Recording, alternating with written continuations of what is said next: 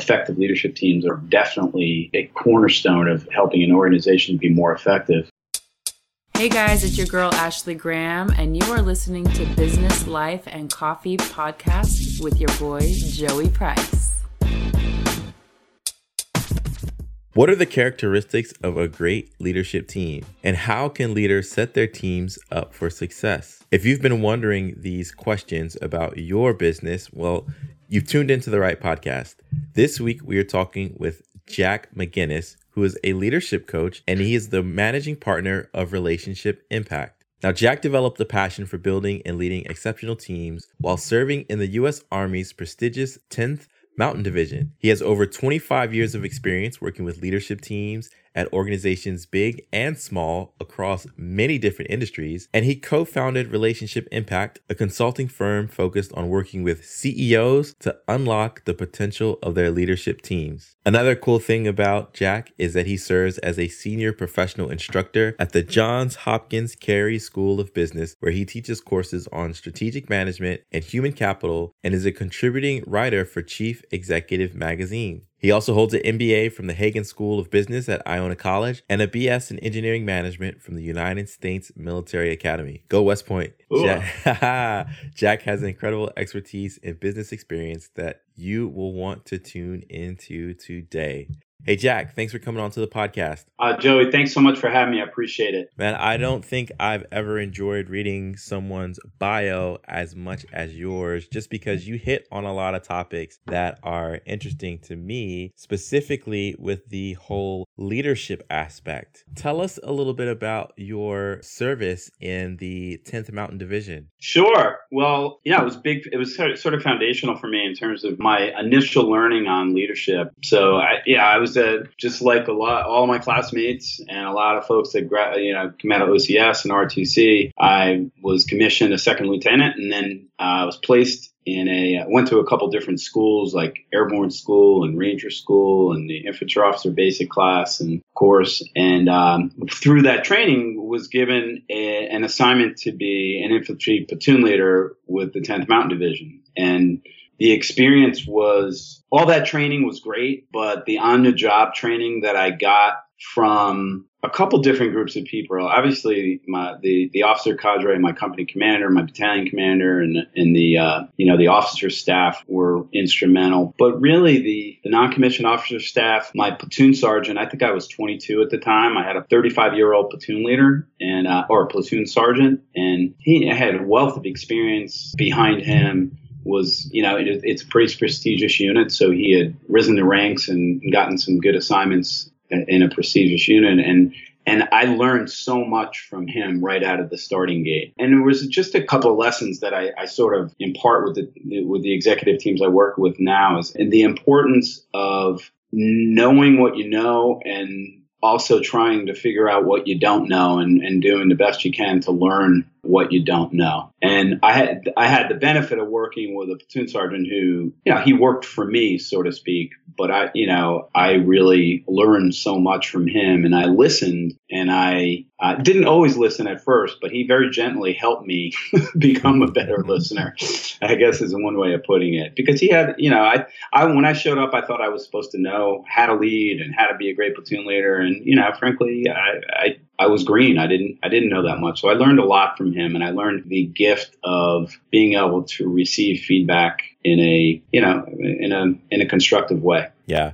And we'll touch on feedback in uh, a few questions down the line. But I want to start with you work with CEOs on a daily basis, mm-hmm. and there have to be some trends that you're seeing. What are some common leadership faux pas that you help CEOs correct? Sure. There, will be some recurring themes throughout the course of this discussion, I'm sure, because they typically uh, do come up when I talk to clients or talk to others about this topic. The unique role that I play, or me and my partner and I play in the work that we do, is we work with CEOs, but we work with CEOs in the context of their executive teams. We, we more consider ourselves team coaches than executive coaches because we work in the construct of the the executive and his or her team. So the common themes that we see are just I'll start with what I started with is feedback the, the, we spend a lot of time up front with with our CEOs that we're working with because we're typically hired by a CEO and we're helping them with the skill at being able to receive feedback well. Because if they're looking to improve some dysfunction on their team or build a foundation for building a new team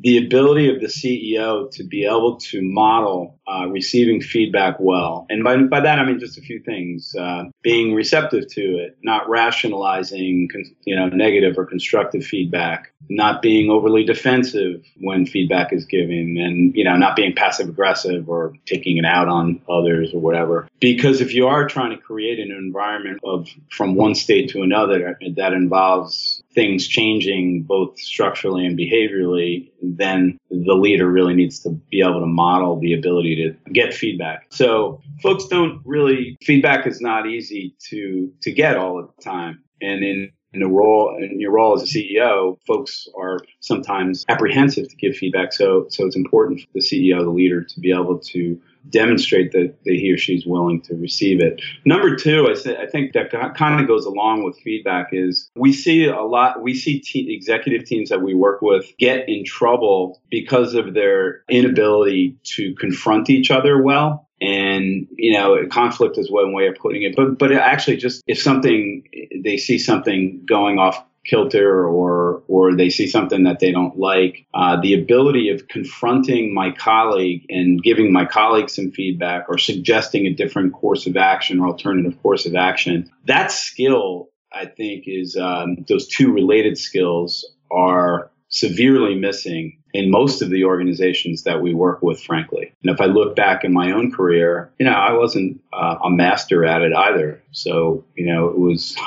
I was somewhat defensive, and you know, and it is uncomfortable sometimes to to challenge others. But if you're if you're really looking to build a functioning executive team, the ability to confront each other well um, and discuss the most important things that are that are on your you know on your plate in a productive way is, is critical. So those I would say that those are the two biggest trends that we we see in the work that we do, and they've been consistent over the time that we've been doing this. Okay, so it's issues that circle around communication and uh, whether or not you're doing that effectively. Now, would you say that the CEOs that you work with want to know their feedback, or are CEOs, in your experience, more like, I know everything, I know how to lead this organization, and I just need you to fall in line? What's been the profile of some of the CEOs that you work with? Well, by default, the CEOs that we work with are at least wanting to get better at, you know, confrontation and feedback no question about there,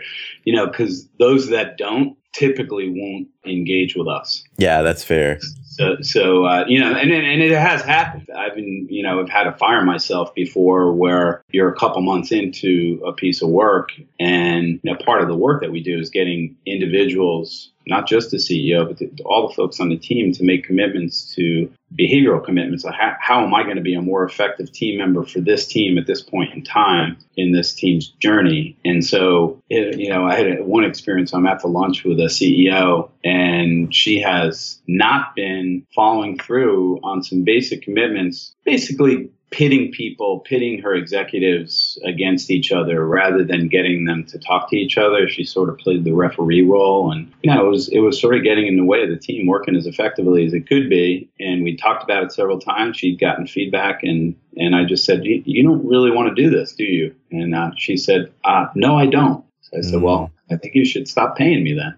so, so we did. We parted on good terms, but you know, she really wasn't committed to doing the work that she needed to to build the team.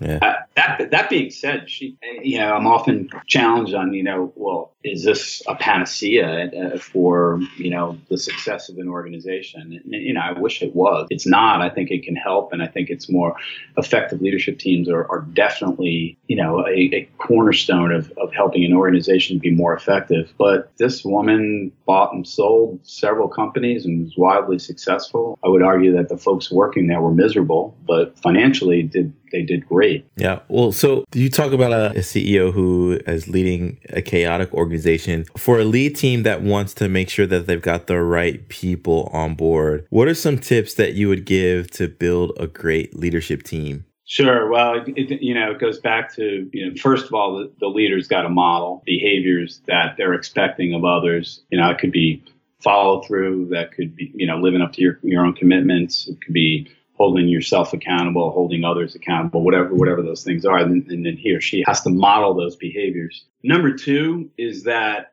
I, think most executives and most business people will jump right into structural solutions for solving most problems. So if we're having problems with our team being in sync or there's a level of dysfunction, folks aren't really seeing eye to eye and they're, they're beating each other and I have to play the referee as the CEO or whatever the, whatever the issues are, it's very easy to jump to, okay, we need to fire someone. Uh, we need to bring in some new blood. Uh, we need to change how we're meeting. We need to put some new metrics in place. We need a new plan of attack. And, and all those things are very valuable, very relevant, very important, but they often don't get at the root issue behind the challenges the team is facing. So, from our perspective, it's really important to really get at a deeper understanding of what are, what are the issues that the team is facing and what parts of those issues are structural and what parts of those issues are relational. You know, because a lot of times bad structure, and we see this in young, growing organizations that are just kind of just doing everything they can, rolling up their sleeves and growing, and not a lot of structure in place and then you, you're trying to build a team and people are duplicating efforts or tripping over each other and and the relational dynamics suffer because people start making assumptions about why why is she doing that? I was supposed to do that, or I mean, it seems like she got he got credit for that and I didn't, and and so you build up some, uh, you know, you, you, start you start losing a little trust sometimes, yeah. and, and the dynamics fall down. So really getting a sense of both the structural and the relational challenges that the team is facing at any one point in time and, and, and not just making an assumption that by solving addressing us uh, the problem with a structural solution is going to get you exactly what you're looking for. Yeah. And what are some of the ways that you can measure a leadership team's effectiveness? Sure. There's there's a few ways right? And so the first is obviously the business results that the executive team has a responsibility for achieving, whether, you know, it's a new product introduction, it's sales and growth metrics, it's, uh, you know, earnings, whatever those, those metrics are for that particular organization. Obviously, the leadership team is tied to those. And the work that we do is what we try to do is put some objective measures on sort of a subjective a, fairly subjective topic. So we measure at the beginning of the work that we do a number of structural dimensions and a number of relational dimensions. And we have the team look at itself and evaluate those 14 dimensions, seven structural, seven relational. We also oftentimes will have the board evaluate or an advisory board evaluate the team and always will have the direct reports of the executive team evaluate the team on those 14 dimensions as well. And really what it does, it provides a baseline for the team to measure itself on, you know, from point A to point Z. And, uh, and so we'll do it six months in. And oftentimes I just, I just went back about a year and a half after an engagement and took another took another picture with them on those 14 dimensions. And there are things like how constructively do we interact with each other? You know, how effectively do we make decisions? How how how effective are we at deploying resources? Th- those types of those types of dimensions, and obviously there's some correlations between them. And, and uh, we use an outside instrument from a, a, an organization called Team Coaching International. It's called the Team Diagnostic. You know, been around for a while, validated uh, reliable instrument. And um, it really it's it's been a powerful powerful tool in terms of measuring the effectiveness of a team. Nice. Well, Jack, you've definitely provided a lot of food for thought for a, uh, a young executive or a leader looking to kind of assess their leadership structure, the leadership team, how well they are at giving and receiving feedback. What are some ways that people can connect with you? And what are some final thoughts that you'd give for our audience today? Sure. So it's easy to connect with me. It's uh, our website is relationship-impact.com. And um, for all of your listeners, Joey, I have there's a complimentary offer on our website that, that's limited to CEOs, presidents, and general managers. It's a it's the ability for the team leader, the CEO, to take a look at it, the effectiveness of its of its leadership team on those seven of those seven structural and, and seven relational dimensions. So that's um, and I'll, I debrief with the CEO over the phone and just give them some thoughts and ideas based on my experience working with other teams. Those are two ways you can connect you know, we do monthly webinars. We also, um, I also write for Chief Executive Magazine. All that stuff is on on the website. What are some final thoughts? I, I think a, a final thought is that leading an executive team is not as simple as it otherwise would appear. um, leading a team in general, I don't think we're there's a lot of training um, and development done on how to lead teams effectively. So I would really encourage those CEOs that are listening to just step back and take a look at how effective your team is from a structural and a relational perspective and be open to hearing stuff that you don't maybe don't want to hear. You don't have to agree with it all, but open open to hearing some stuff that you may not want to hear because you might find a nugget of truth in there. Just read a great article, Joey. You may you may have seen it in uh, the le- the latest issue of uh, Harvard Business Review. It's something I think it's called the business case for curiosity, mm. and um, it's just a great discussion on, and it's a study that was done and, and all the way they do their stuff um, on the power of inquiry and being curious rather than defensive. Awesome. Well, Jack, it's been a pleasure having you on the podcast today. We are local, so I expect to grab some coffee with you soon. And yeah. uh, hope you enjoy the rest of your day. Thanks, Joey. Appreciate your time. If you've recently started a business, why take away time from what you're good at, only to focus on difficult, pesky HR problems? Jumpstart HR LLC offers a better solution. Jumpstart HR provides HR outsourcing support to US based small businesses and startups and was recently ranked among the top 10 HR outsourcing firms in the country, according to BusinessNewsDaily.com. From recruitment to employee handbooks to legal compliance, Jumpstart HR helps you get peace of mind about the people in your business. Visit jumpstart-hr.com for more information or follow on Twitter at jumpstarthr. Jumpstart HR. Let's build a better business together.